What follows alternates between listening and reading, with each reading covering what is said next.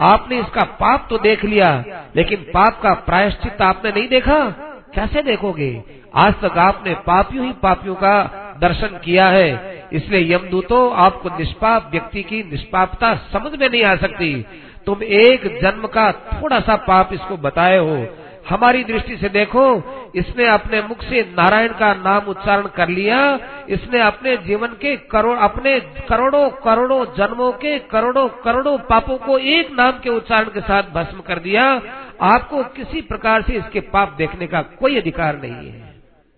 और सुनो, जो व्यक्ति चोरी करता है, मदिरा पीता है और मित्र ध्रुव विश्वासघात करता है, ब्रह्म हत्या करता है, गुरु पत्नी गमन करता है, स्त्री की हत्या करता है, राजा की हत्या करता है माँ बाप की हत्या करता है गो हत्या करता है, और लाओ कोई पाप। जो जो ये पाप करते हैं, ये सब के सब पाप भगवान के एक नाम उच्चारण के साथ में समाप्त हो जाते हैं। हे यमदूतों बड़े बड़े ब्रह्मवादियों ने निर्णय करके बताया है कि चाहे कितनी व्रत कर लो, कितनी तपस्याएँ कर लो कितना ही और तुम कष्ट पालो, उससे इतना पाप दूर नहीं होता, उससे अंतकरण इतना शुद्ध नहीं होता, जितना अंतकरण शुद्ध होता है भगवान के नाम के लेने से। तुम्हारे मन में ये आता होगा ना, इसने तो भगवान का नाम कहा लिया, इसने तो बेटे का नाम लिया है, पर तुमको नाम की महिमा का ज्ञान नहीं है यमदूतों कोई आदमी संकेत से भी नाम ले, ए, नारायण नारायण, इधर आओ। अब बोल तो रहा है, मनुष्य को भगवान का नाम लिया, सांकेत्यम। एक पारिहास्यम, परिहास करे, हँसी उड़ाए किसी की, मज़ाक में नाम लेवे और एक तिरस्कार पूर्वक नाम लेवे तो भी भाई उसके सारे पाप दूर हो जाते हैं, इसमें संदेह नहीं है। देखो यमदूतों, कोई आदमी पढ़ा लिखा नहीं है, लेकिन उसको वैद्य दवा देता है। देखो ये दवा तुम सुबह ले लेना, ये दवा तुम शाम को ले लेना, और ये दवा तुम दोपहर को ले लेना। ये पुड़ी है, ये पुड़ी है, ये पुड़ी है। अब कितना ही भयंकर वो बीमार है, पढ़ा लिखा कुछ है नहीं। ये लाल रंग की दवा तो सुबह लेनी है, सफ़ेद रंग की दवा दोपहर को लेनी है, और ये काले रंग की दवा है, रात को लेनी है। अब उस व्यक्ति के सामने एक पढ़ा लिखा भी बीमार है, और एक अपड आदमी भी उसी बीमारी वाला है। दोनों को वो दवा दी है। अब बताओ, जो अपड आदमी वो भी दवाई लेगा, और पढ़ा लिखा भी वही दवाई लेगा कि भी क्या चूर्ण है कि अमुक चूर्ण है। ध्यान रखना हो, ठीक है। और ये अमुक चूर्ण है, ये अमुक चूर्ण है। लेकिन वो पढ़ा लिखा भी और अपढ़ भी, वो दवाई को लेंगे तो उस अपढ़ व्यक्ति का रोग दूर होगा कि नहीं होगा? ज़रूर होगा। वो जानता नहीं है कि दवाई क्या है। दवाई का गुण, धर्म और दवाई का नाम वगैरह कुछ नहीं जानता। लेकिन वो दवाई जब उसने ले ली है तो दवाई अपने गुण धर्म के अनुसार उसके रोग को दूर करेगी ही। इसी प्रकार से किसी भी बहाने से लिया हुआ जो भगवान का नाम है, वो नाम स्वयं भगवत स्वरूप चैतन्य है। वो अपनी तरफ़ से अपना प्रभाव दिखा करके उस लेने वाले का पाप धो ही डालेगा, इसमें संदेह की बात नहीं है। भग जाओ तुम यहाँ से, हम इस अजामिल, निष्पाप अजामिल को ले जाने नहीं देंगे। वो बेचारे हाथ जोड़ दिए प्रणाम कर लिए। अच्छा बाबा आपका बल हमने देख लिया आपके सामने हमारी कोई ताकत नहीं चलती हमें रवाना हो गए और देखते रहे उन, उन भगवान के पार्षदों को वो तीनों जो देखते रहे देखते रहे कैसी तो इनमें शक्ति है कितना तेज है और इनकी बात का कितना प्रभाव है।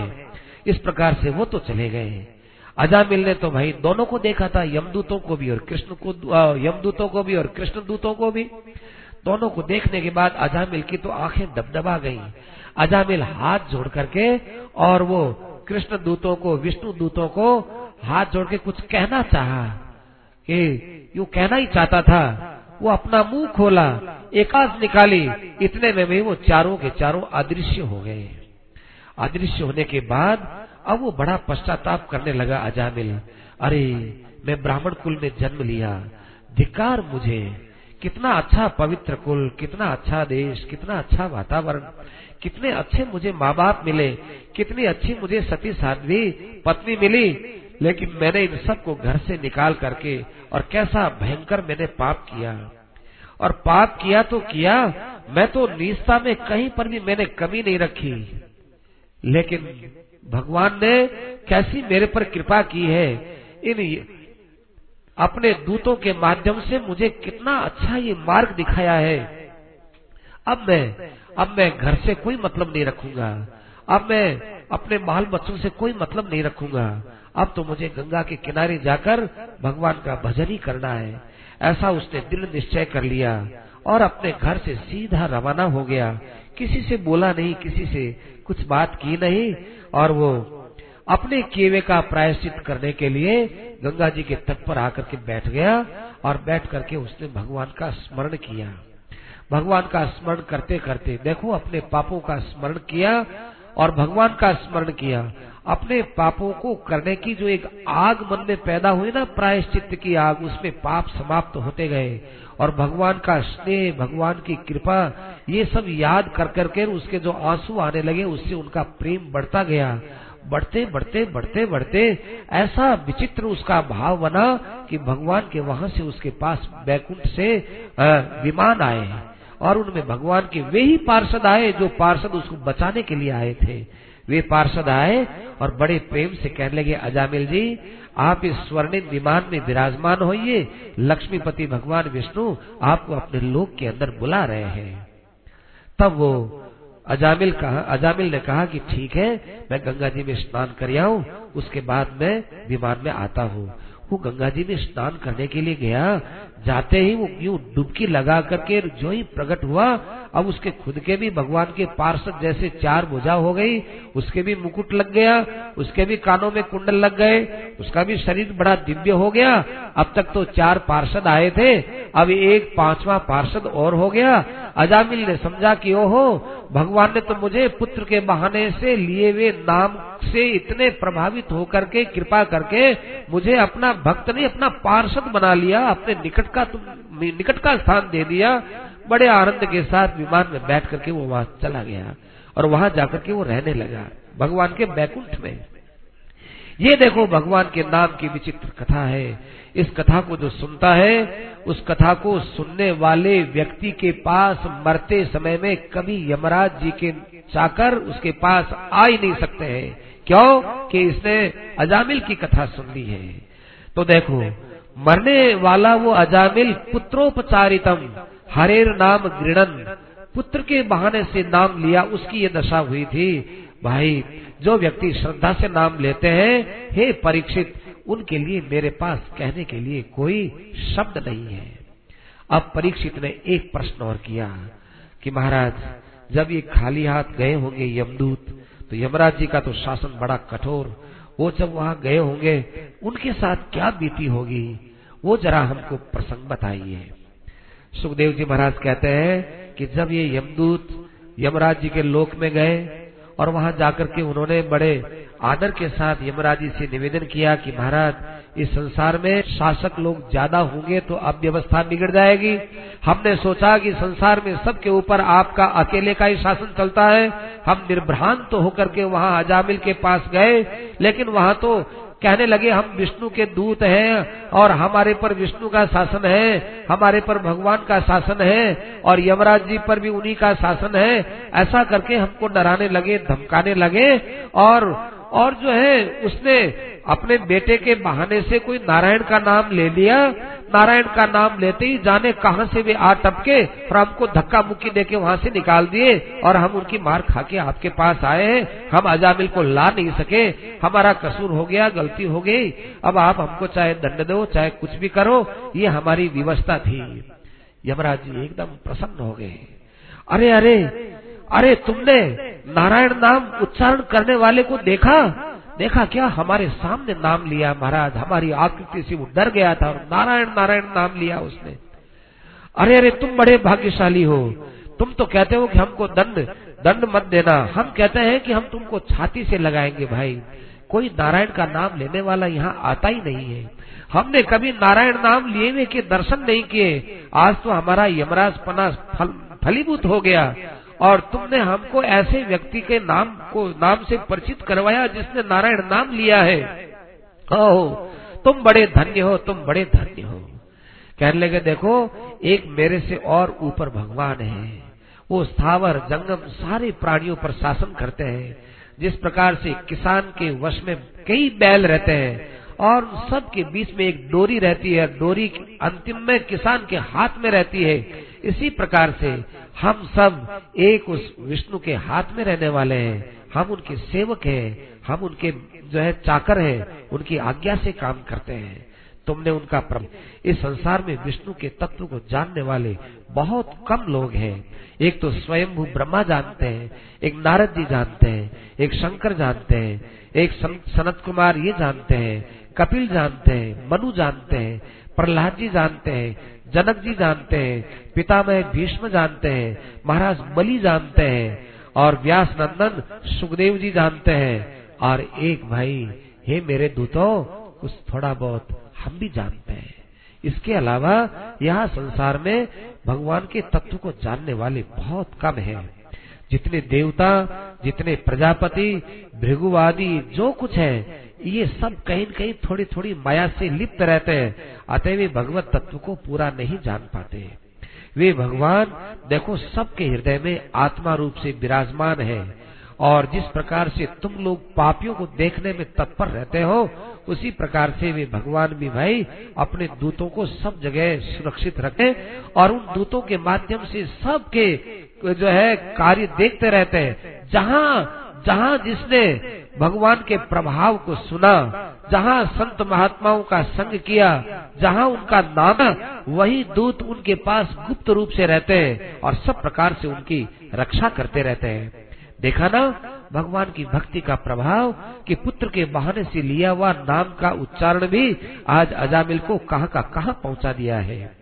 इसलिए भाई, ये वेदों के अंदर सकाम भाव के बहुत से अनुष्ठान बताए, उन अनुष्ठानों से पिंड छुड़ाओ, उनको तो हाथ जोड़ दो और एकांत में बैठ करके जो भगवान का भजन करते हो, जो सत्संग करते हो, जो भगवान की कथाएँ कहते हो, भाई, भगवान की कथाएँ सुनते हो उनके पास में तुम कभी मत जाना।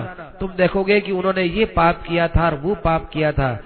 नहीं नहीं भाई, उनके पापों को देखने का अधिकार अपने को नहीं है। वे सर्वथा निष्पाप हैं और वे सर्वथा पवित्र हैं। अपने तो उन्हीं लोगों को लाओ। जिह्वा न वक्ति भगवत गुणनाम ध्येयम।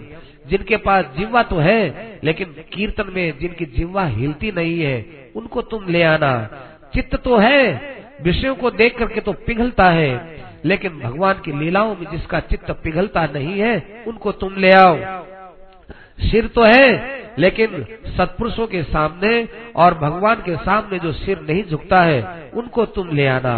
और से तो भाई और, और को जो भगवान का नाम लेने वाले सत्संग करने वाले भगवान को नमस्कार करने वाले उनको भाई तुम जाकर के कभी मत छेड़ना।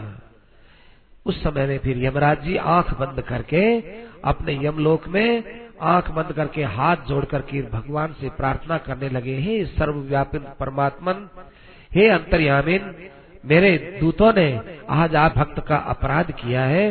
उसके लिए मैं आपसे कोटि कोटि हाथ जोड़ करके क्षमा याचना करता हूँ, क्षमा याचना करता हूँ। देखो परीक्षित, भगवान श्री कृष्ण की भक्ति से जैसी अंतरात्मा शुद्ध होती है, ऐसा और कोई अपने पास उपाय नहीं है। इस प्रकार की ये बड़ी विचित्र कथा है। ये कथा हमको अगस्त ऋषि ने मलयाचल पर्वत के ऊपर, जिस समय वो बड़ी प्रसन्नता से भगवान की पूजा कर रहे थे, हमको बुलाया, ए सुखदेव, इधर आओ इधर आओ। हम उनके पास में गए। अरे रे, हमसे एक बात सुनो, एक बात सुनो, तुम्हारे काम की बात सुनाते हैं। हमने कहा, महाराज, सुनाइए। तब अगस्त ऋषि भगवान की भक्ति डूबे डूबे, बड़ी प्रसन्नता से हमको सुनाया कि देखो देखो, ऐसा पापी व्यक्ति भी केवल नाम के उच्चारण मात्र से ही वो कल्याण को प्राप्त हो गया। तब से भाई ऐसी कथाओं को हम हृदय में संजोए हुए और भगवान के नाम की महिमा को हृदय में रखे हुए सभी से यही प्रार्थना करते हैं कि बड़े प्रेम के साथ भगवान का नाम ले और अपने जीवन को पवित्र करो। अनंत कोटि ब्रह्मांड नायक, सच्चिदानंद घन आनंद कंद, निर्गुण निराकार सगुण निराकार, सगुण साकार, सदा सर्वदा निर्विकार, सर्वाधार, सर्वांतर्यामी, परम दयालु, परम कृपालु, परब्रह्म परमात्म स्वरूप भगवान श्री कृष्ण चंद्र के पावन श्री चरणों में सादर प्रणाम कर। भगवत स्वरूप, श्रीमद् भागवत महापुराण एवं परम भागवतों के पावन श्री चरणों में सादर प्रणाम कर, श्रीमद् भागवत की पावन कथाओं में आस्था रखने वाले समस्त सज्जनों, माताओं, बहनों का हार्दिक अभिनंदन कर भगवान की प्रसन्नता के लिए किए जाने वाले इस परम पावन भागवत कथा ज्ञान यज्ञ के अनुष्ठान के क्रम में आज आप हम सभी छठे स्कंद के चौथे अध्याय से, अर्थात अजामिलोपाख्यान के पश्चात के कथानक के क्रम में चल रहे हैं। श्रीमद् भागवत का एक एक अक्षर, अक्षरों की एक एक मात्राएँ, ये सब के सब भगवत स्वरूप होने से चिन्मय है और दिव्य है। श्रीमद् भागवत को हम एक पुस्तक की दृष्टि से न देखें। श्रीमद् भागवत तो पुस्तकाकार वेदव्यास जी की कृपा से हमारे सामने है, पर इसका असली आकार तो भगवदाकार है। वेदव्यास जी महाराज ने किस प्रयोजन से श्रीमद् भागवत को अपने लोगों के सामने उपस्थित किया है, ये सब बातें बताई जा चुकी हैं। और आज हम लोग सदियों से भागवत में अनुराग रखते हैं यह उन ऋषि मुनियों की परम पावन कृपा का फल है। श्री सुखदेव जी महाराज भगवान की आज्ञा से ही लुप्त हुए, गुप्त हुए श्रीमद भागवत को प्रकट किए थे और इस भागवत को सुनने के लिए राजा परीक्षित के साथ साथ अनेकानेक ऋषि मुनि गंगा तट के ऊपर विराजमान थे। बड़े भाव मग्न में ये भाव ये भाव कथा कही गई है। दूसरे शब्दों में हम कहें कि सुखदेव जी महाराज की ये एक भाव समाधि, प्रेम समाधि की अवस्था थी और उनके मुख से ये भागवत हम सबको मिला है। भागवत के अधिकारियों का वर्णन, साधनों का वर्णन, सृष्टि का वर्णन, मनुष्य के पुरुषार्थों का वर्णन और भगवान के पराक्रमों का वर्णन पाँच स्कंदों तक हो चुका है। छठा स्कंद है, इसको पोषण स्कंद बोलते हैं। पोषण का तात्पर्य होता है कि केवल अनुग्रह को प्राप्त करना है। भगवान जब जीव पर अनुग्रह करते हैं तो उस समय में जीव के कोई कार्य, कोई पाप, कोई कर्तव्य, कोई चीज़ उसकी नहीं देखते कि इसने क्या किया है। ये पोषण तत्व है, ये छठा स्कंद है, ये हमको बहुत विचित्र बल देने वाला और भगवान की कृपा को बताने वाला, दया को बताने वाला है। यहाँ छठे स्कंद में आप जितनी कथाएँ सुनेंगे, उन सब कथाओं में आपको एक तरफ़ तो भक्त की बड़ी भारी कमियाँ दिखेंगी और दूसरी तरफ़ उसी भक्त के ऊपर भगवान की कृपा भी दिखेगी। अजामिल आए तो आपको मालूम ही चल गया कि अजामिल कैसा पापी? लेकिन उसके ऊपर जब भगवान ने कृपा की तो ऐसी की कि बड़े बड़े योगियों के लिए, इस देह के लिए उन्होंने विमान नहीं भेजा, अजामिल के लिए विमान भेजा। अब आगे और भी आप कथाओं को सुनेंगे तो उनमें भी आपको ये लगेगा कि देखो भगवान कैसी कृपा करते हैं। देखो, भगवान जिस समय कृपा करते हैं, उस समय भगवान की मालूम है कैसी सकल सूरत होती है। जैसे बच्चे के प्रति माँ की सकल सूरत होती है।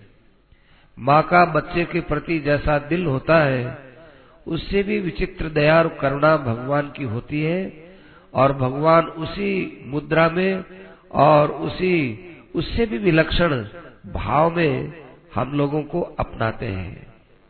एक बालक है, गंदगी में पड़ा है और उसका शरीर बहुत गंदा हो चुका है, नाली के पास में है।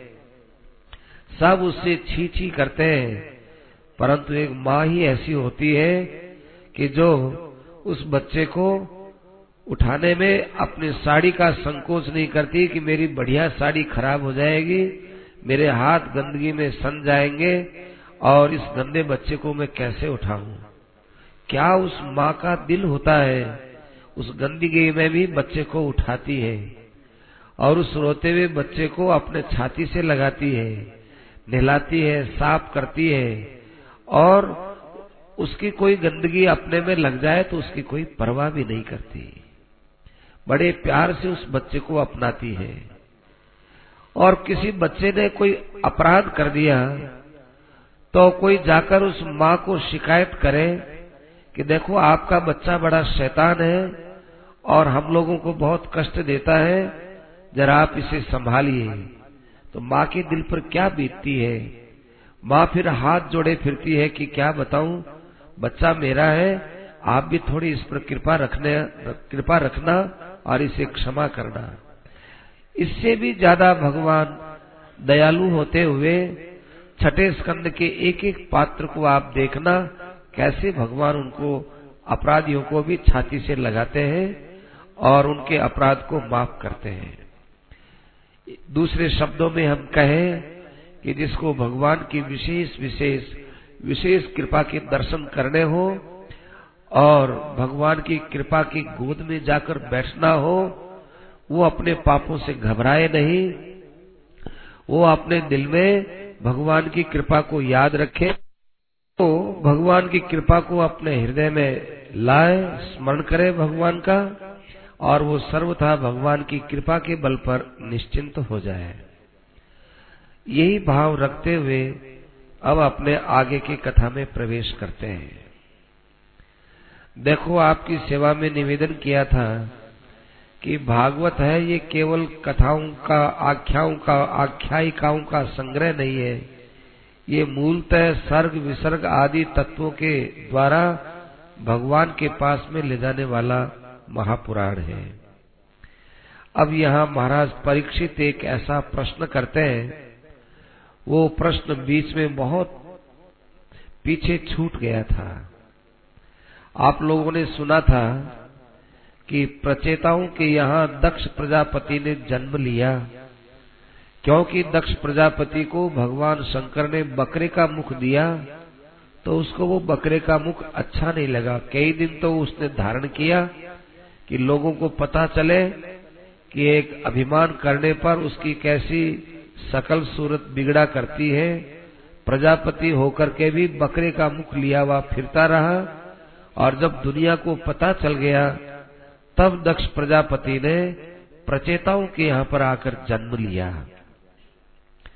और वहाँ एक बात आई थी कि फिर दक्ष प्रजापति ने सृष्टि का, आगे सृष्टि का निर्माण किया। परंतु श्री सुखदेव जी महाराज वहाँ उस प्रसंग को आगे कहते कहते चौथे स्कंद के अंतिम अध्याय में एक बात कह चुके थे कि देखो, हमने तुमको उत्तान पाद का वंश सुना दिया, अब हम तुमको प्रियव्रत का वंश सुनाएँगे।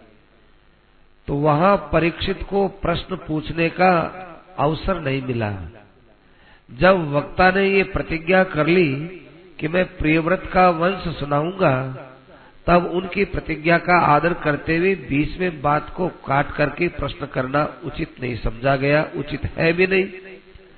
तो जब वो पूरा प्रियव्रत का वंश कह चुके तो उसके बाद उन्होंने पृथ्वी मंडल का भगवान का स्वरूप समझ करके परीक्षित ने प्रश्न किया ताकि प्रियव्रत के द्वारा सात समुद्र और सात द्वीपों का जो निर्माण हुआ है, उसके विषय में एक प्रश्न पूरा हो जाए।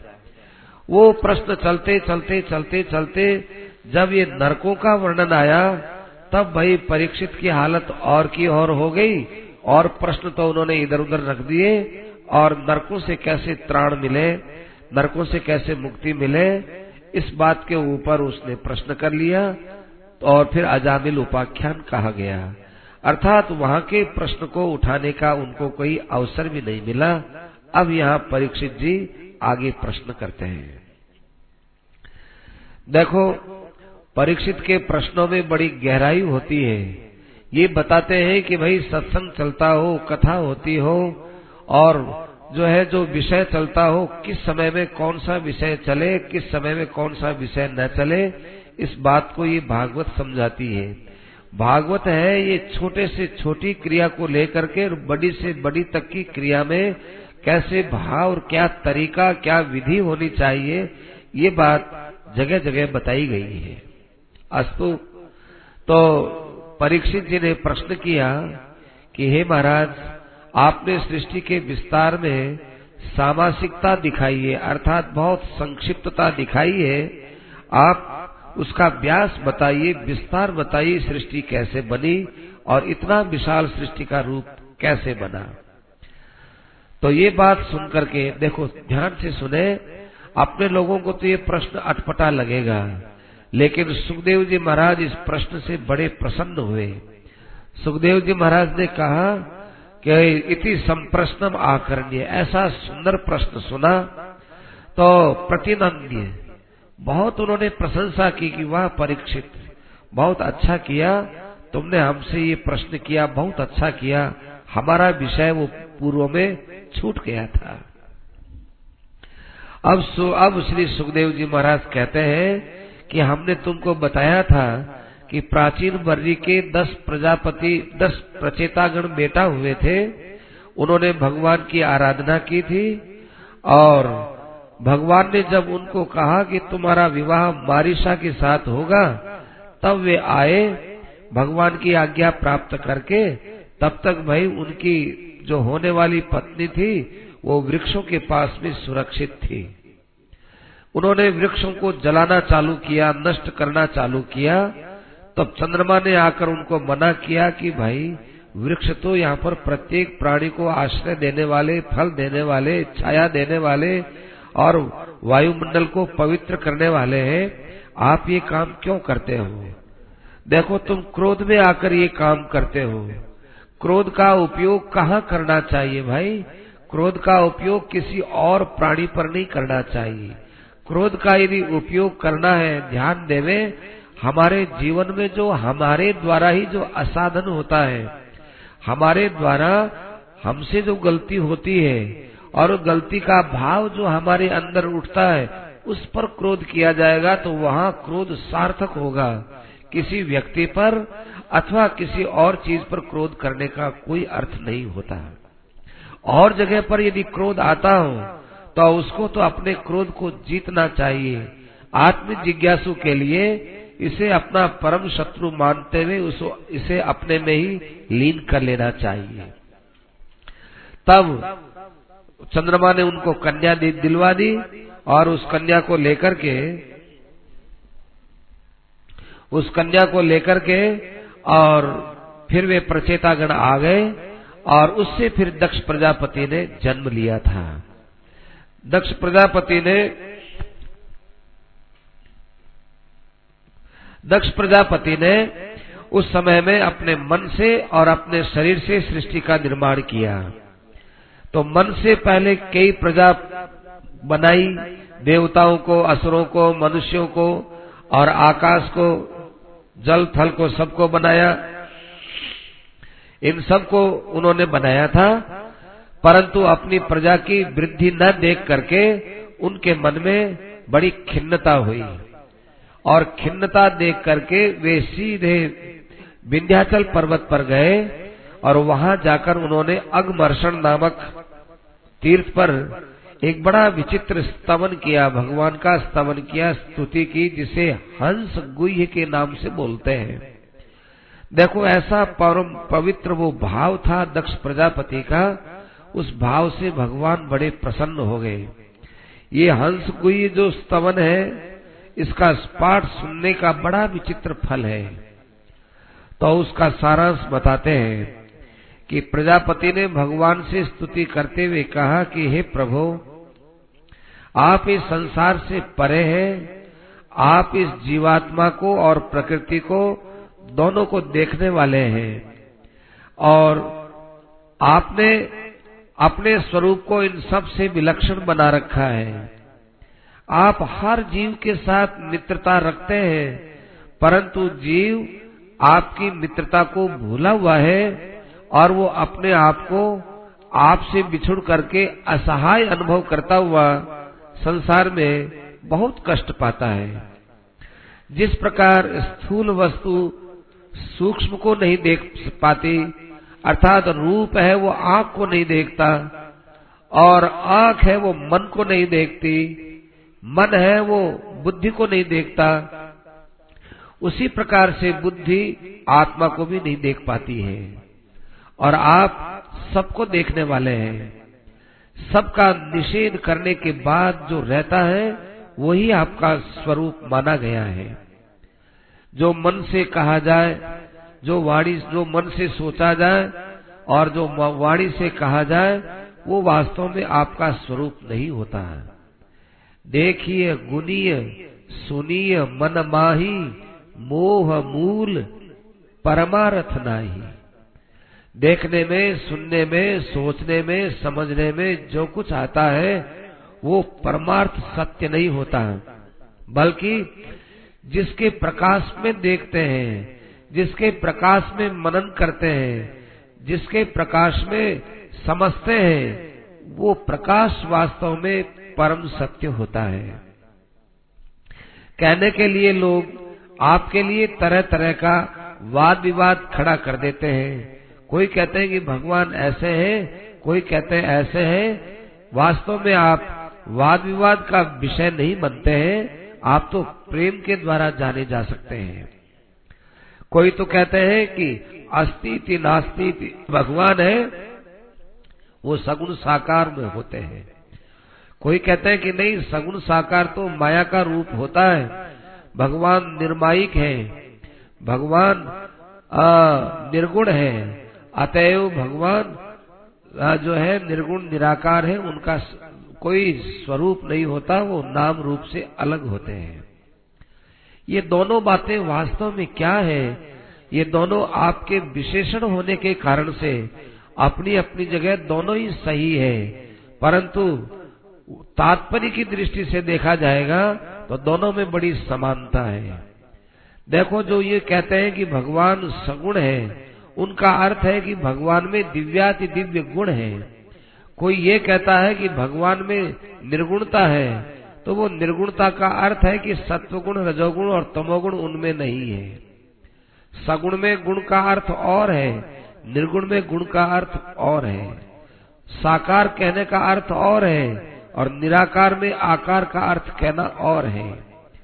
निराकार में ये बात बताई जाती है कि जैसी जगत की आकृति होती है, विनाशी आकृति, ऐसे भगवान का स्वरूप विनाशी नहीं होता। और साकार जो बोलते हैं, उनमें आकृति का अर्थ क्या है? कि भगवान की आकृति अत्यंत दिव्य है, क्योंकि उनका श्री विग्रह भी अत्यंत दिव्य है। पाँच भूतों से तो उनका शरीर बनता नहीं अतः वो आकृति भी बड़ी दिव्य, उनके हाथ, पैर, चरण आदि, ये सब बड़े दिव्य होते हैं। तो वहाँ दोनों का फिर अंत में तात्पर्य एक आप ही रहते हैं। अतः मेरे मन में न निर्गुण का डर है, न हमको सगुण का डर है। लेकिन एक बात बताएँ, एक आपकी विशेषता देखी गई है कि बेचारे जो लोग ज़्यादा समझते नहीं, पढ़े लिखे नहीं है, वे मनुष्य यदि आप, यदि किसी देवता की स्तुति करते हो, किसी देवता को ही भगवान मानते हो तो आप उसकी इस भावना को बढ़ाते ही रहते हैं। आप ये नहीं कहते कि तुम देवता को क्यों मानते हो, भाई, देवता से बड़ा तो मैं हूँ। आप ये नहीं कहते। क्यों? आपको मालूम है कि जिसकी जितनी बुद्धि है, वैसी ये आराधना करता है। इस आराधना कर आराधना के क्रम में चलते चलते जब उस देवता को ये मान करके और देवता को पूर्ण मान लेगा तो वहाँ पूर्णता तो मेरा ही रूप बनेगी ना। वो देवता तो पूर्ण है नहीं, और उसने उसको पूर्ण मान लिया। अब वो पूर्ण मान करके जो आराधना करेगा, वो आराधना स्वतः ही मुझे मिल जाएगी। अतः किसी को भी आप उसकी भावना से नीचे नहीं उतारते, उसको उस भावना के अनुसार चलने देते हैं। ये आपकी बड़ी विचित्र महिमा है। इस प्रकार से भाई स्तुति की तो भगवान गरुड़ के ऊपर बैठे हुए आठ भुजा से उनके सामने प्रकट हो गए।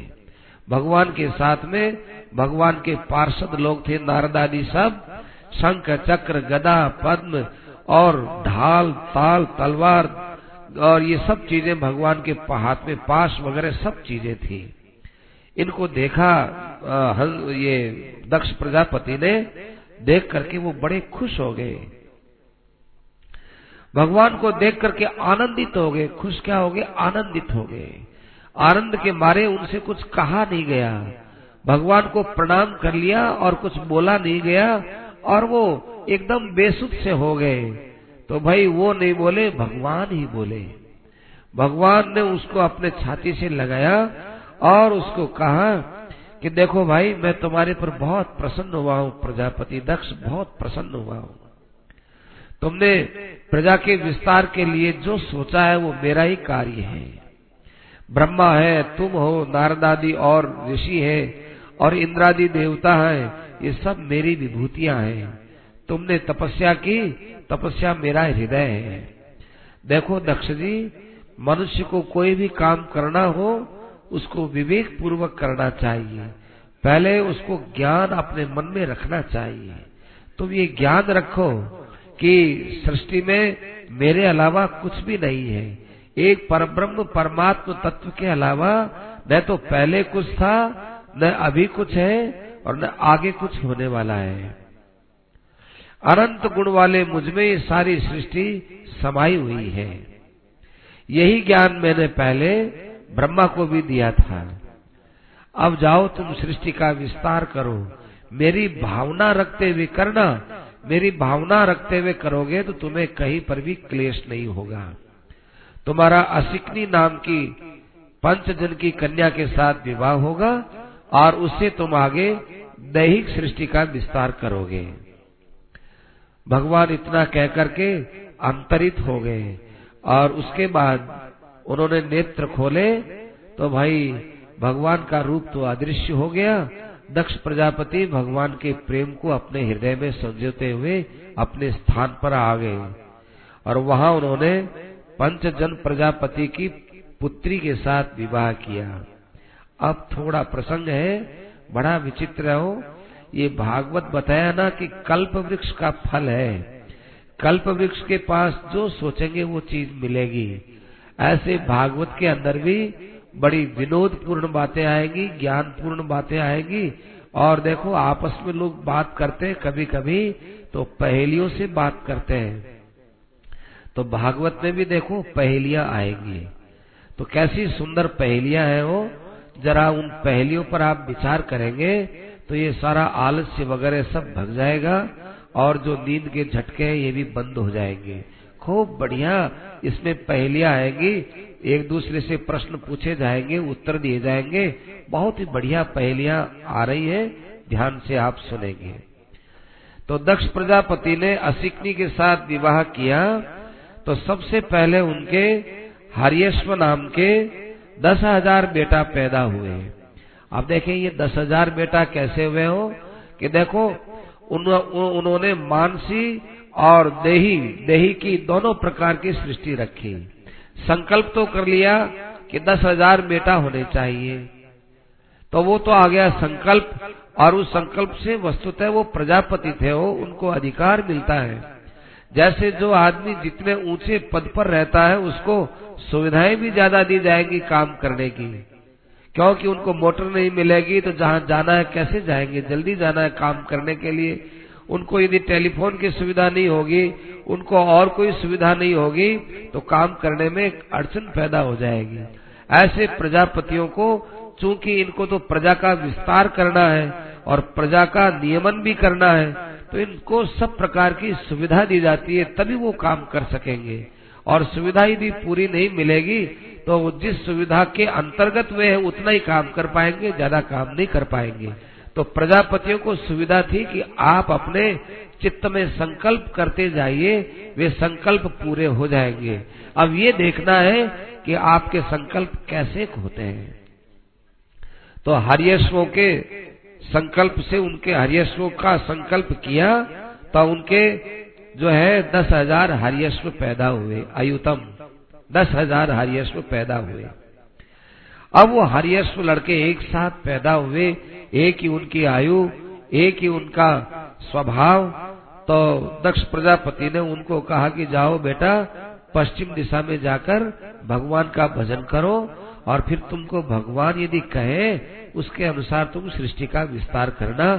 सृष्टि के विस्तार के लिए पहले भगवान के भजन की बड़ी आवश्यकता है। जाओ तुम भजन करो। अब ये नारायण सरोवर के पास में गए और वहाँ जाकर भगवान के भजन के लिए सोच रहे थे कि यहाँ बैठ के हम भजन करेंगे, यहाँ बैठ के हम भजन करेंगे।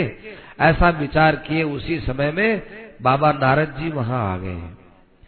नारद जी वहाँ आए तो दस हज़ार शिष्यों ने, दस हज़ार हरियशों ने, अर्थात नारद जी के शिष्य ही कहे जा सकते हैं, क्योंकि दक्ष प्रजापति नारद जी का भाई तो था। यहाँ आकर के जन्म ले लिया, अलग बात है। लेकिन मूलतः तो दक्ष प्रजापति नारद जी के भाई थे, ब्रह्मा जी से पैदा होने वाले। जो भी हो, उन्होंने आकर के प्रणाम किया। नारद जी ने कहा कि, अरे भाई, तुम लोग यहाँ क्यों आए हो? कि हम यहाँ भजन करने के लिए आए हैं। अच्छा भजन का उद्देश्य क्या है? कि भजन का उद्देश्य है कि प्रजा का विस्तार करना। ओहो तुम्हारा काम तो बहुत अच्छा है, लेकिन उद्देश्य तुम्हारा अच्छा नहीं है। काम तो तुम्हारा इसलिए अच्छा है कि तुम भगवान का भजन करने जा रहे हो, और उद्देश्य तुम्हारा इसलिए अच्छा नहीं कि भजन जैसी चीज़ को तुम देखो संसार के अंदर लगा रहे हो। किसी आदमी से कहा जाए कि तुम यहाँ खेत में क्यों खड़े हो भाई? कि खेत की फ़सल की रक्षा के लिए खड़े हैं? नहीं तो ये चिड़िया वगैरह आती है, हमारे खेत को खराब कर देगी, इसलिए खड़े हैं। अच्छी बात है। तुम अपने हाथ में से क्या फेंक रहे हो कि हम यहाँ ये सोने की डलिया है, ये सोने की डलिया ले लेके फेंक रहे हैं ताकि चिड़िया न आए? अरे, चिड़ियाओं को भगाने के लिए और अनाज के दानों के लिए तुम सोने की डली को फेंक रहे हो? सोने की डली को फेंक करके तुम ये अनाज प्राप्त करके क्या कर लोगे? सोना महँगा है कि ये अनाज महँगा है? पर ये बात लोगों को पता नहीं रहती। इसी प्रकार से तुम भगवान का भजन करना चाहते हो, तपस्या करना चाहते हो, परंतु वापिस में तुम क्या चाहते हो कि प्रजा का विस्तार हो? वही बड़ी विचित्र बात है। अच्छा एक बात है, हम तुमसे कुछ बात पूछते हैं। उस बात का जवाब दो, तब जाकर के और तुम आगे सोचना, पहले हमारी बात का जवाब दो तुम बड़े बुद्धिमान मालूम देते हो। हाँ महाराज, पूछिए आप। अब देखो, नारद जी एक एक बात पूछते हैं। सुखदेव जी महाराज कहते हैं कि वे बालक कैसे थे? औत्पत्तिक मनीषया। वो बचपन से ही बड़े समझदार थे वे बालक। तो वो बचपन की समझदारी को लिए हुए वे बालक बड़े तैयार हो गए। पूछिए आप। तो नारद जी ने पूछा कि देखो, एक ऐसी पृथ्वी है, उस पृथ्वी का कहीं अंत आता ही नहीं है। बताओ वो पृथ्वी कहाँ रहती है और बताओ वो पृथ्वी कौन सी है? वो पृथ्वी क्या है बताओ। तो खूब अच्छी तरह से समझ करके उन बच्चों ने कहा, बाबा नारद, हम बताएँ कि क्या?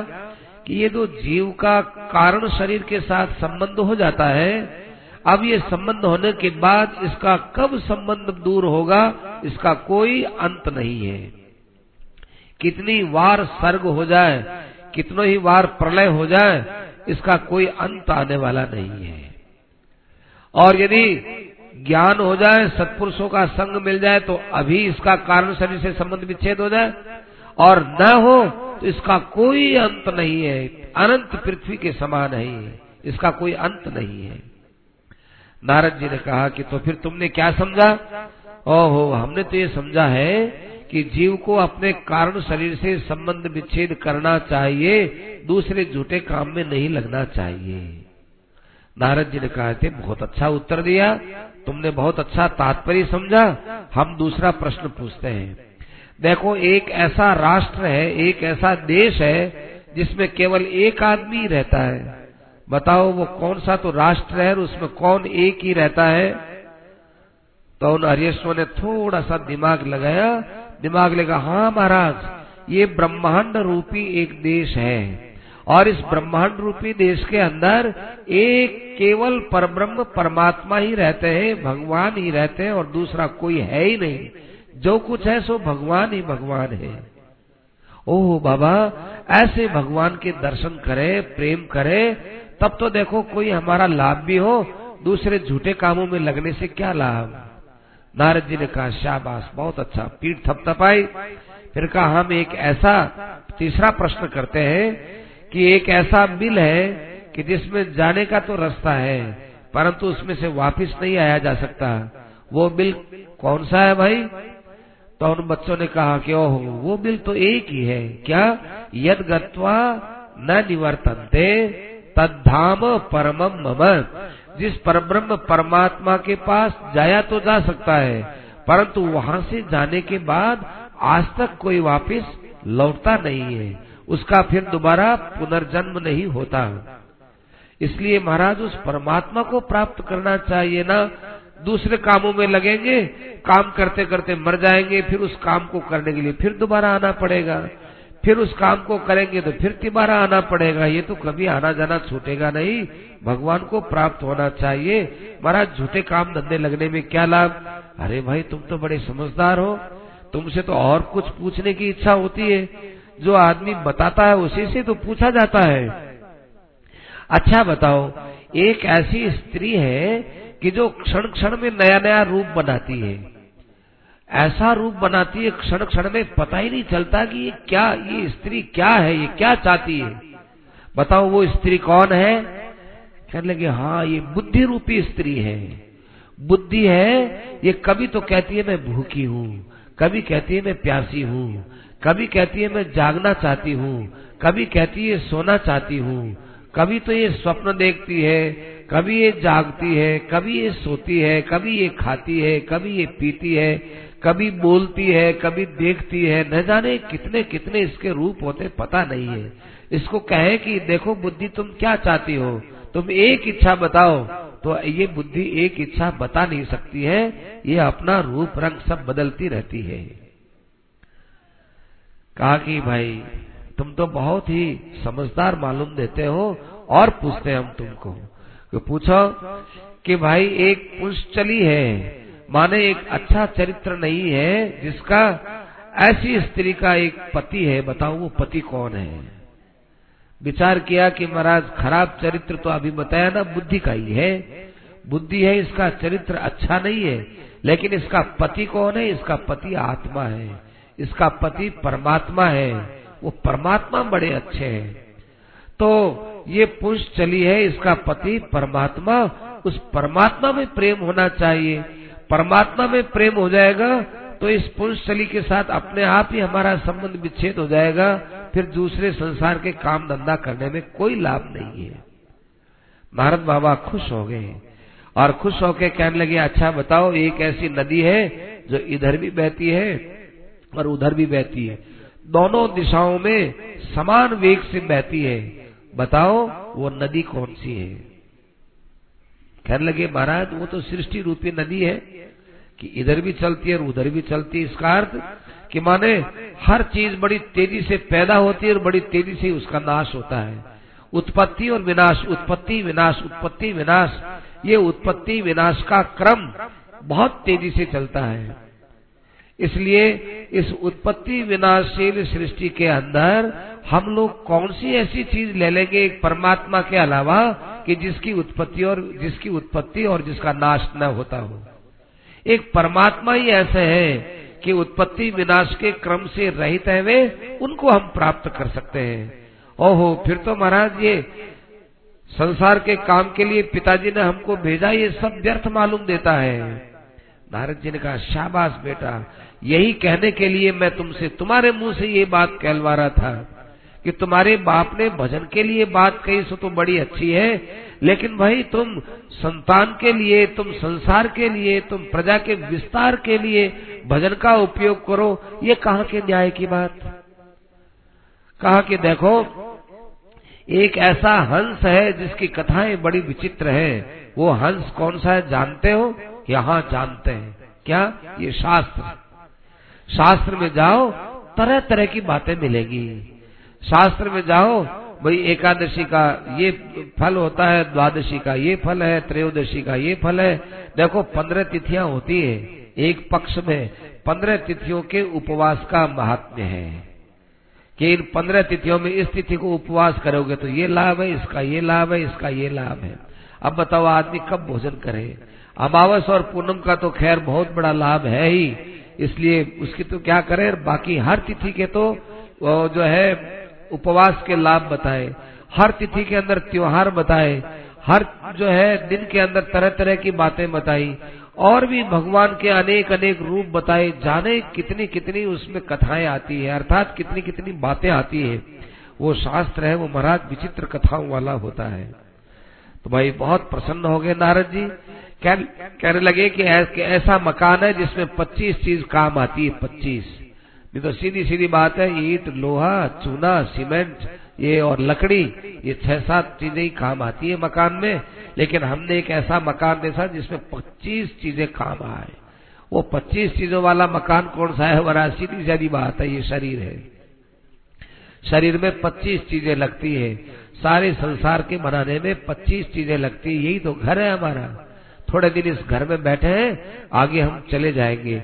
अरे, तब तो इस घर में बैठ करके हमको माड़ा लेकर के, और हे नारद महाराज, श्री कृष्ण गोविंद हरे मुरारे, हे नाथ नारायण वासुदेव, श्री कृष्ण गोविंद हरे मुरारे, हे नाथ नारायण वासुदेव, हमको तो भगवान का भजन करना चाहिए। नारद जी महाराज, आपने प्रश्न पूछा और हमारे मुख से आपने उत्तर दिलवाया। एक तरह से आपने हमको ज्ञान दे दिया।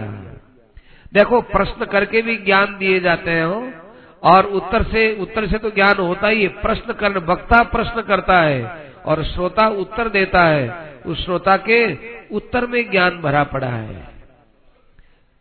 इसका अर्थ है, नारद जी बताना चाहते हैं कि भाई, तुम भगवान का भजन करने चले हो, इसका क्या फल होना चाहिए?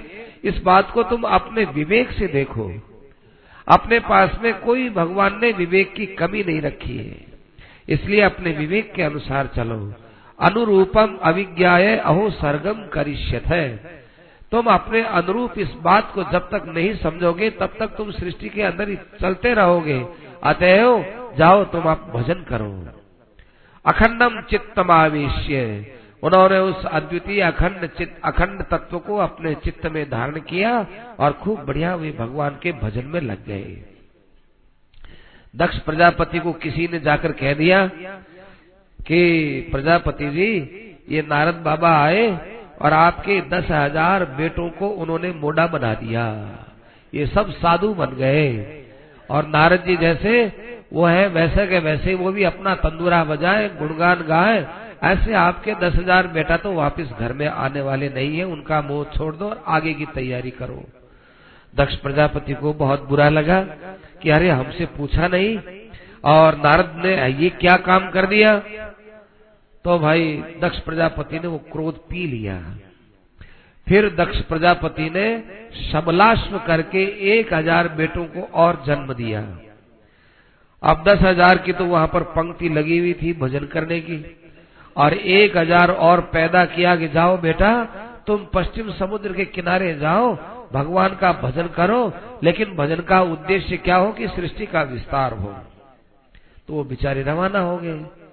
रवाना हुए तो फिर नारद जी ने देखा कि आने दो, ये तो बहुत ही अच्छी हमारी तो बढ़िया इनकम हो रही है। नारद जी महाराज वहाँ पहुँच गए कि, बेटा, तुम कहाँ से आए कि हम तो दक्ष प्रजापति के घर से आए? उनके हम बेटा हैं। अच्छा अच्छा क्या तुमको कहा? हमको तो यही कहा कि भगवान का भजन करो और आगे सृष्टि का विस्तार करो। कहा कि देखो, सृष्टि का विस्तार करने के बाद भजन करो, तब तो बात ठीक थी। लेकिन तुम्हारे पिता बड़े श्रेष्ठ हैं कि जो तुमको सृष्टि के दलदल में नहीं फंसाए और पहले ही तुमको भगवान के भजन में लगा दिए। करो अपने मन से पिता को प्रणाम प्रणाम करवाया और कहा कि अब चलो तुम मेरे साथ। और कहा कि ये देखो दस हज़ार आदमी जो काम करते हैं, वो काम तुम करोगे तुम्हारी मर्ज़ी का काम करोगे? ये दस हज़ार कौन है? ये दस हज़ार तुम्हारे बड़े भाई हैं। तो इन्होंने क्यों भजन किया? हमने प्रश्न किया, इन्होंने जवाब दिया और इनके जवाब ने ही इनको बता दिया कि भजन ही करना है। तो हमसे भी आप प्रश्न करो। तो उनसे भी प्रश्न किया, नारद जी ने, उनका भी यही उत्तर था। तो कहा, महाराज, दस हज़ार जिस मार्ग से चले हैं, उसी मार्ग से हमको चलना चाहिए, क्योंकि आप गवाह में हैं। संतों का सानिध्य मिल गया, हम और क्या चाहिए? तो दस हज़ार तो वो और एक हज़ार और भजन करने लग गए। इस प्रकार से ग्यारह हज़ार भजन करने लग गए। अब भजन करने लगे तो दक्ष प्रजापति को पता चला कि नारद जी ने फिर बिगाड़ कर दिया। अब दक्ष प्रजापति नारद जी पर बड़े क्रुद्ध हुए और भाई, नारद जी ने देखा कि ज़्यादा ये क्रोध करेगा तो इसका क्रोध इसकी छाती के अंदर तकलीफ़ पैदा करेगा तो नारद जी उसके वहीं से जो है रवाना हुए, उसके पास से ही रवाना हुए। तो नारद जी को देख करके कहा रोसस फुरिता धरे क्रोध से उनके होठ फड़क रहे थे। उनका कि, ए नारद, ठहरो तुम। हाँ हाँ बोलिए दक्ष जी, क्या बात है? ये साधु का रूप क्यों बनाया है तूने? दाढ़ी बनाई है, लाल कपड़े कर लिए, तंदूरा ले लिया। ये लोगों को ठगने के लिए क्यों किया है? क्यों हमने क्या किया? किसको ठग लिया? मेरे ग्यारह हज़ार बच्चों को तूने बिगाड़ दिया। अभी तक उन्होंने देव ऋण पितृ और ऋषि ऋण तीन प्रकार के ऋण रहते हैं, इन ऋणों को उतारा नहीं है। देखो, देव ऋण कब उतरता है? जब जब जो है वो यज्ञ वगैरह करता है, तब वो देव ऋण उतरता है। और ऋषि ऋण कब उतरता है? जब वो ज्ञान प्राप्त करता है। और पितृ ऋण कब उतरता है? जब वो पिता की सेवा करता है, माता की सेवा करता है। जब वो सेवा के लायक होते हैं, तब उनकी सेवा करनी चाहिए। सेवा करोगे, तब इनका ऋण माफ़ होगा। उतरेगा तो क्या? माफ़ हो जाएगा। लेकिन भाई तुमने हमारे बच्चों का तीनों का तीनों ऋण रख दिया।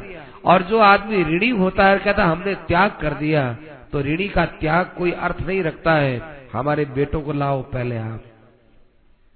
आपको विचार नहीं आया कि छोटी अवस्था वाले हैं।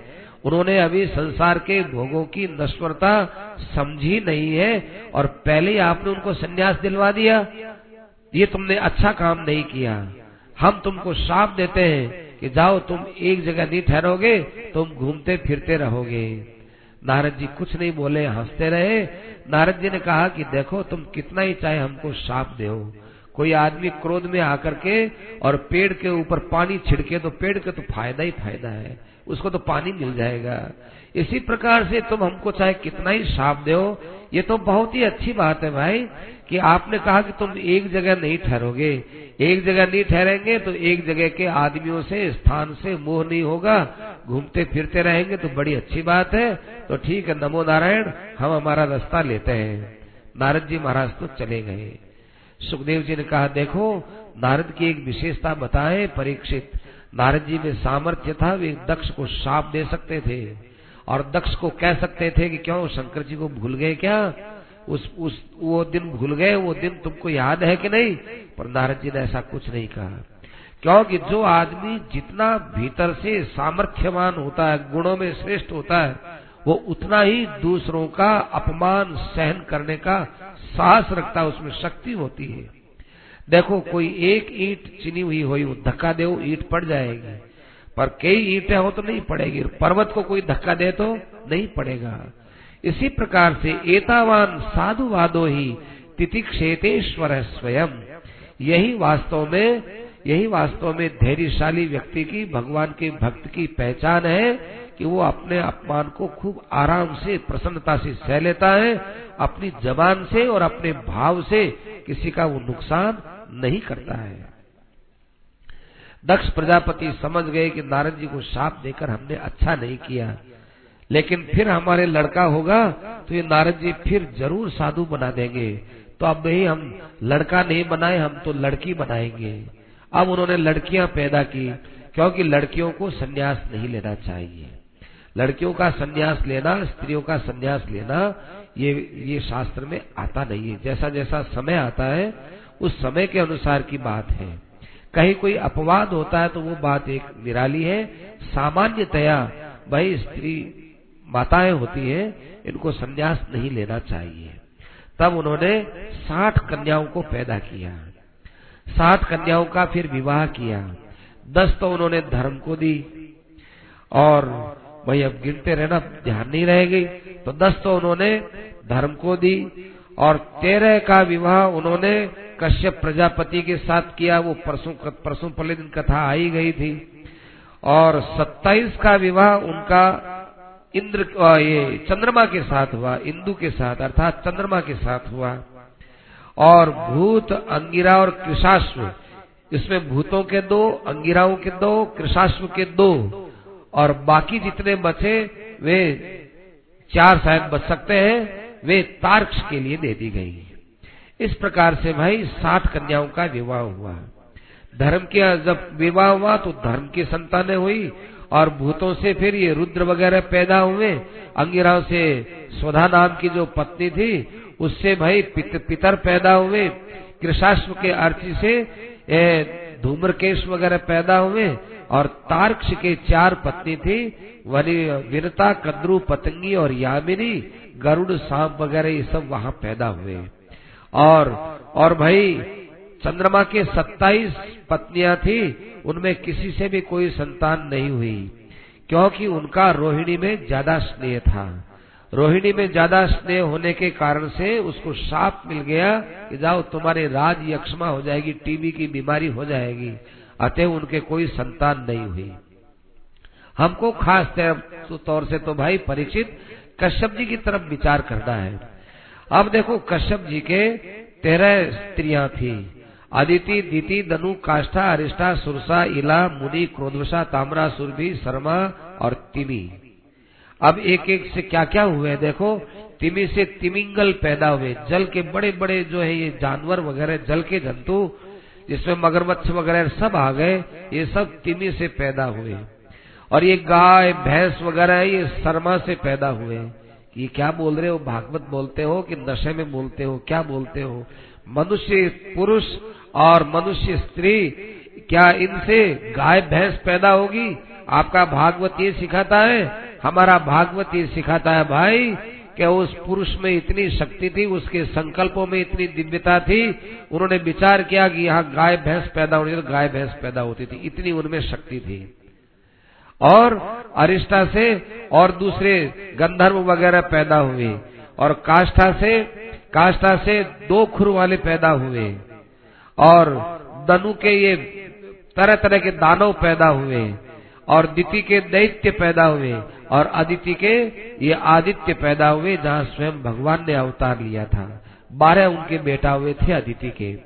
एक तो सूर्य हुए, एक अरियमा यमराज हुए, पूषा त्वष्टा, सविता, भग, धाता, विधाता, वरुण, मित्र, शक्र और एक उरुक्रम ये बारह उनके लड़के पैदा हुए थे। वामन भगवान को उरुक्रम भी बोलते हैं। उरुक्रम का तो अर्थ होता है कि जिनका पैर का चरण था, वो बहुत बड़ा था। तो तीन पैर लेते समय उनकी क्या दशा हुई थी, सभी जानते हैं। तो उरुक्रम उनका नाम था।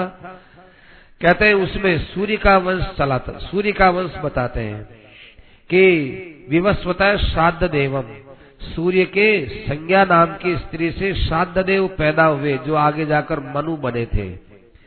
और मिथुन महाभागा यमम देवीम देवम यमीम तथा, और उससे यम और यमी ये भी पैदा हुए। यम और यमी ये भी सूर्य की संतानें हैं। और छाया नाम की एक और दूसरी स्त्री थी जिससे उनके शनिश्चर पैदा हुए। सावरणी नाम का मनु उससे पैदा हुआ था। ताप्ती नाम की कन्या भी पैदा हुई, जिसका विवाह संवरण के साथ हुआ था। अब कहते हैं कि आर्यमा के मातृका नाम की पत्नी थी, जिससे चर्षणी पैदा हुए। ये चर्षणी वो होते हैं जो मनुष्य जाति से पहले के जो है प्राणी, जो कि आकृति में, चाल में, ढाल में तो मनुष्य के समान। लेकिन उनको उनको जो है और कोई विशेष बातों का ज्ञान मनुष्य जैसी मनुष्यता जिनमें न हो। मनुष्य में जो उद्धार करने की शक्ति, कल्याण करने की शक्ति, विशेष विवेक करने की शक्ति, वो जिसमें नहीं थी, लेकिन आकृति से जो मनुष्य दिखते थे, वो चर्षणी कहलाते थे। तयोश चर्षण सुता। और यत्र वही मानुषी जाति इसी मनुष्य जाति, इसी चर्षणी जाति को देख करके ब्रह्मा जी ने मनुष्य जाति का हाँ ये चर्षणी बन गया, ऐसा रे, मनुष्य बनावे तो ऐसा ही बनावे। वैसे ही हाथ, पैर, बाहर से आकृति तो वैसे ही उनके अंदर थोड़ा विवेक ज़्यादा आ गया। कहते, पूछा के कोई संतान नहीं हुई थी। त्वष्टा की एक स्त्री थी रचना। उस रचना के भाई दो बेटा हुए थे, सन्निवेश और विश्वरूप। एक बार देखो परीक्षित क्या हुआ कि देवताओं ने अपने गुरु का अपमान कर दिया, तब उन्होंने विश्वरूप को अपना गुरु बनाया था। ये देवताओं ने गुरु का अपमान कर दिया। देखो, पोषण स्कंद हो अब भगवान देवताओं का पक्ष ले लेंगे। गुरु जैसा अपराध, गुरु अपमान जैसा अपराध कर दिया। बहुत बड़ा अपराध। लेकिन भगवान देखो भाई, छठे स्कंद की कथा है ना अतएव भगवान ने उनको भी माफ़ कर दिया। अजामिल के जैसे पाप को नहीं देखा, ऐसे इंद्र के भी पाप को नहीं देखा। अब क्या कथा है महाराज? परीक्षित ने पूछा कि कस्य हेतु हो परित्यक्ता? है माने क्या बात हुई महाराज? कि अपने गुरु का अपमान कैसे कर दिया और गुरु जी ने शिष्य को कैसे छोड़ दिया? तो कहता है कि देखो, सारे अपमान की जड़ होती है अभिमान होना। जिसके मन में अभिमान आएगा, उसके द्वारा दूसरों का तिरस्कार करते करते, इतना उसमें तिरस्कार करने का भाव बढ़ जाएगा, अभिमान से कि अपने से बड़ों का भी तिरस्कार कर देगा। इसलिए सावधान रहना चाहिए कि क्या क्या हुआ, वैसे इंद्र के द्वारा क्या अपराध हुआ? अरे, इंद्र के द्वारा? अरे देखो, सुनो, बताए। इंद्र है, वो त्रिलोकी का राजा बन गया, सबका सम्राट बन गया, सारा त्रिभुवन का ऐश्वर्य मिल गया अब नाना प्रकार के मरुदगण है, विश्व देव है, साध्य है, और आपके सिद्ध है, चारण है, गंधर्व है, मुनि है, और विद्याधर है, अप्सराएँ है, किन्नर है यावन मात्र प्राणी जो त्रिभुवन में होने वाले वे सब के सब इकट्ठे होकर के इंद्र को ऊँचे आसन पर बैठाए और सब के सब हाथ जोड़े जोड़े उसकी स्तुति करें। कोई उसके छत्र लगाए, कोई उसके पंखा करे, कोई उसकी सेवा करे ऐसे करने से इंद्र के मन में घमंड हो गया। देखो, घमंडी आदमी के नेत्र नेत्र है, वो छिपे नहीं रहते। उसके नेत्र की दृष्टि, उसकी चाल की दृष्टि, उसके हाव भाव स्वतः ही बता देगा इसमें घमंड आया है। अब वो इंद्र क्या करे, वहाँ पर बैठा तो ऐसा फूल करके बैठा है। पता चल गया कि भाई, इनमें थोड़ी फूक तो भर गई है। इधर बिचारे दूर बैठे हुए, कुटिया में बैठे हुए गुरु जी को पता चला, बृहस्पति जी को, कि मेरा शिष्य, मेरा पुत्र, ज्ञान पुत्र तो है ना, कि मेरा शिष्य आज त्रिभुवन का स्वामी बना है, चलो हम भी जाकर के उससे मिलकर के आए। तो गुरु जी के मन में तो अपने अपने अपने शिष्य से मिलने की इच्छा हुई, प्रेम के कारण से। वो भी उस सभा के अंदर आए। तो आपको बताया था कि भाई, जिसके अंदर जितनी ज़्यादा सम्मान की लालसा होती है वो व्यक्ति उतना ही ज़्यादा हृदय का छोटा हो जाता है। छोटा होने के कारण से अब गुरुजी उस सभा में आ गए। देखा कि भाई मुझे सम्मान मिल गया और गुरुजी आ गए तो गुरुजी के लिए तो हमको सम्मान करना ही पड़ेगा। तो उसने क्या किया? चालाकी की। गुरुजी उधर से आए, उसने देख भी लिया और नेत्री वो फेर लिया जैसे हमने कुछ देखा ही नहीं है। और ऐसे लगने लगा जैसे हमको पता नहीं है। जबकि गुरुजी की और उन दोनों की आँखें आपस में मिल गई थी। गुरुजी को भी पता चल गया कि मुझे देख लिया है। ये देखता हुआ जो अनजान बना है, अरे न देख करके अनजान है, वो तो क्षम्य है। लेकिन देखते हुए भी भाई, तुमने हमको नहीं देखा, ये तुमने अभिमान इतना कर लिया, इसी समय में वे तो नाराज़ होके कि सभा भवन से बाहर चले गए। बाहर गए तो थोड़ी देर बाद जब गुरुजी की नाराज़गी का रूप देखा तो इंद्र को होश आया। अब इंद्र ने देखो, एक काम किया, भरी सभा में अपना अपराध स्वीकार कर लिया। भरी सभा में उसने कहा कि देखो, ये त्रिभुवन का ऐश्वर्य का मद इतना मुझे अंधा किया कि यहाँ गुरु महाराज आए, मैं गुरु महाराज को देख नहीं सका। अब मैं गुरु महाराज के पास जाऊँगा, उनके चरणों में प्रणाम करूँगा। यदि गुरु जी मुझे स्वीकार नहीं करेंगे, मुझे क्षमा नहीं करेंगे तो मुझे तो ये त्रिलोकी का राज्य नहीं चाहिए, मुझे तो गुरु कृपा चाहिए। ऐसा करके वो वहाँ गुरु जी के पीछे पीछे गया शीर्षना तत्चरणम स्पृशन। मैं तो अपने सिर से उनके चरणों का स्पर्श करूँगा। इस प्रकार से वो घर से बाहर गया और स्थान से बाहर जाकर के बृहस्पति जी के वहाँ पर पहुँचा। लेकिन बृहस्पति जी को तो बहुत क्षोभ हो गया था। अतएव बृहस्पति जी अपने आप को अदृश्य कर लिए, छिप गए कहीं, दिखे ही नहीं। तब जो है उसी समय में दैत्यों को पता चला कि अरे, देवताओं के ऊपर से अब गुरु कृपा हट चुकी है, चलो अब करो आक्रमण। और आक्रमण किया। तो देवताओं ने देखा कि बस गुरु की छत्र छाया नहीं, तब तो भाई अपने को कष्ट उठाना पड़ेगा ही, अपने तो स्वर्ग छोड़ के भग जाओ। तो उन्होंने स्वर्ग छोड़ दिया और जाकर के ब्रह्मा जी की शरण में आए।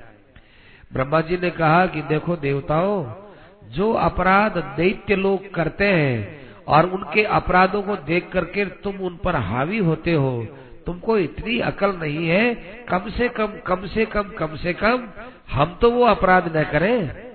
तुमने वही अपराध किया जो दैत्य लोगों ने अपराध किया था। तो आपने गुरुजी का अपमान कर दिया ये तो भाई अच्छा नहीं हुआ। इसलिए अब हो गया सो तो हो गया। एक बात याद रखो, ब्राह्मण का, भगवान का और गौ माता का, इनका कोई अपमान करने वाला व्यक्ति सोचे कि हम सुरक्षित रह जाएँगे, वो कभी सुरक्षित नहीं रहेगा। तो देखो, तुमने अपने बाप को बाप कहने में संकोच किया ना, अब जाओ तुम अपने भतीजे को गुरु बनाओ, बेटे को बाप बनाओ अब। तुमने बाप को बाप कहने में संकोच कर लिया।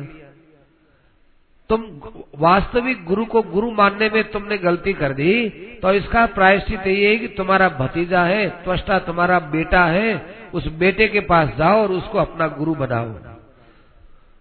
यदि क्षमिध्वम यदि क्षमिष्यध्वम उतास्य कर्म है, वो कोई तुमको ऐसा कोई उपाय बताएगा जिस उपाय से तुमको तुम्हारा राज्य मिल जाएगा।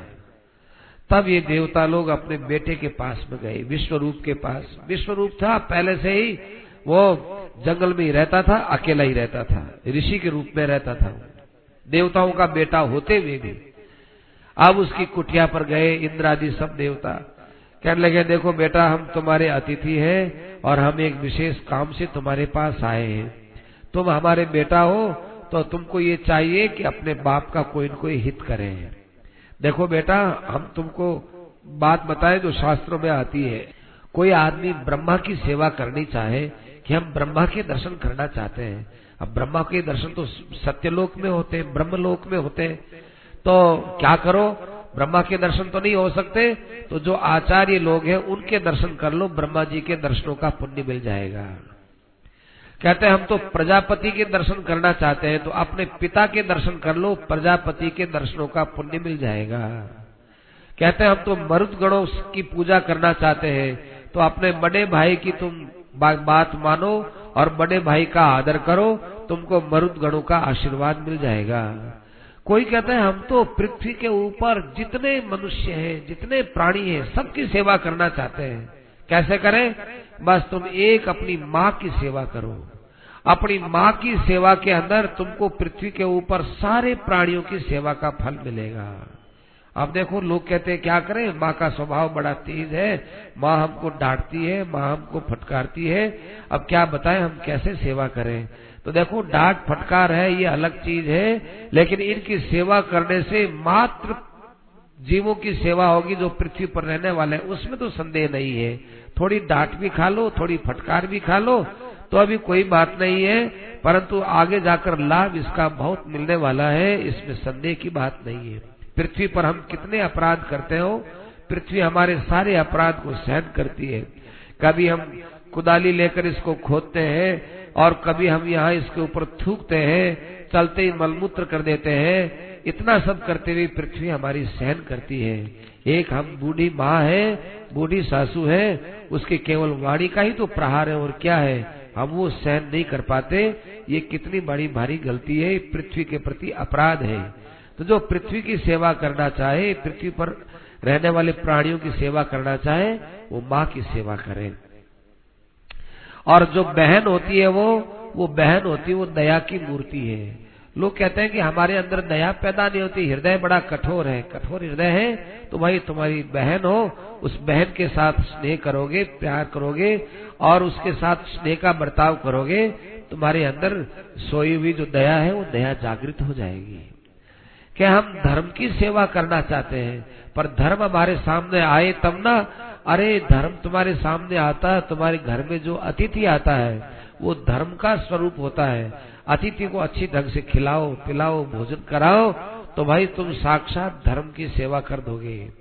देखो, अतिथि यस्य गृहात प्रतिनिवर्तते। स तस्मे दुष्कर्म दत्वा पुण्यमादाय गच्छति। हमारे घर में अतिथि आए और हमने उनके साथ अच्छा बर्ताव नहीं किया और यदि हम वहाँ से रवाना, यदि वो अतिथि रवाना हो गए तो हमारे हमारे बडेरों के सारे पुण्य तो वो ले जाएगा और उसने अपने जीवन में जो पाप किया है, वो पाप तुम्हारे घर में रख करके चला जाएगा। इसलिए अतिथि का आदर करना चाहिए। और देखो, जो आदमी ये चाहे कि सब प्राणियों की सेव सब प्राणियों का साक्षात्कार करे, सब प्राणियों से हम मिले, कि आदमी बड़ा मिलनसार है, बड़ा अच्छा स्वभाव है, मिलनसार है। ये मिलनसारिता हमारे अंदर कैसे आए? ध्यान से सुनना हो, हम लोग ऊपर ऊपर का मुस्कुराना और ऊपर ऊपर से हाथ मिलाना और मन के अंदर कपट की छुरियाँ चलती है, लोगों के सामने बात मिलना, ऐसा बताते हैं जैसे हमारे जैसा तो कोई प्रेमी है ही नहीं और भीतर में कितने कितने भगार पड़े हैं भाई वो सब जानते हैं। ऊपर ऊपर से हाथ मिलाएँगे, टेबल पर बैठेंगे, चाय की चुस्की लेंगे, सब करेंगे, लेकिन भाई भीतर में उनका हृदय मिलता नहीं है। तो भागवत कहती है, मिलनसारिता तुमको चाहिए। अच्छा तो हम तुमको मिलनसारिता बताते हैं। सर्वभूतानि चात्मन। है आप अपने स्वरूप का अनुभव कर लो। अपने स्वरूप का अनुभव करने वाला व्यक्ति सब प्राणियों से मिल जाता है। उसको इस बात का बोध होता है कि भाई, यही स्वरूप सब में रहने वाला है। देखो, जब ये स्वरूप का ज्ञान होता है, तब इसको इस बात का अनुभव होता है कि जो सुख हमको होता है, ऐसा ही सुख दूसरे को होता है। जो दुख हमको होता है, ऐसे ही दुख दूसरे को होता है। अतएव, ऐसा बर्ताव नहीं करना चाहिए जिससे हमको दुख होता हो तो वैसा बर्ताव दूसरे के साथ नहीं करना चाहिए। ऐसा ही बर्ताव दूसरे के साथ करना चाहिए कि जिस बर्ताव से हमको सुख होता है, वैसे ही दूसरे को सुख होगा, वैसा बर्ताव करना चाहिए।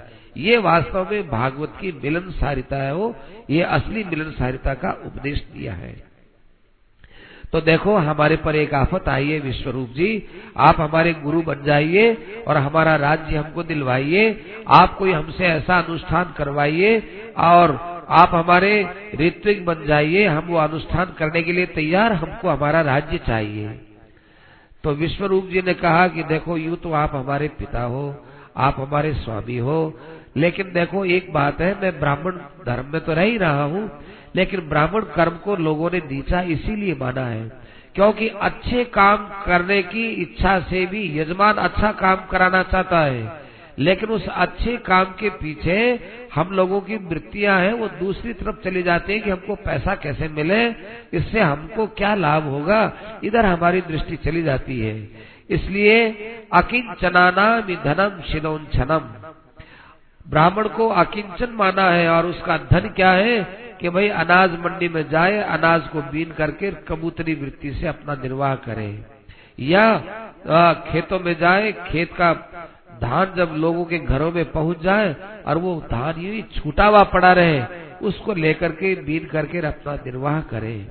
लेकिन पुरोहित का काम नहीं करना चाहिए। पुरोहित कर्म है अति मंदा। तुलसीदास जी महाराज ने भी लिखा, वशिष्ठ जी महाराज ने खुद ने कहा कि ये पौरोहित्य कर्म है, ये बड़ा मंद कर्म है महाराज।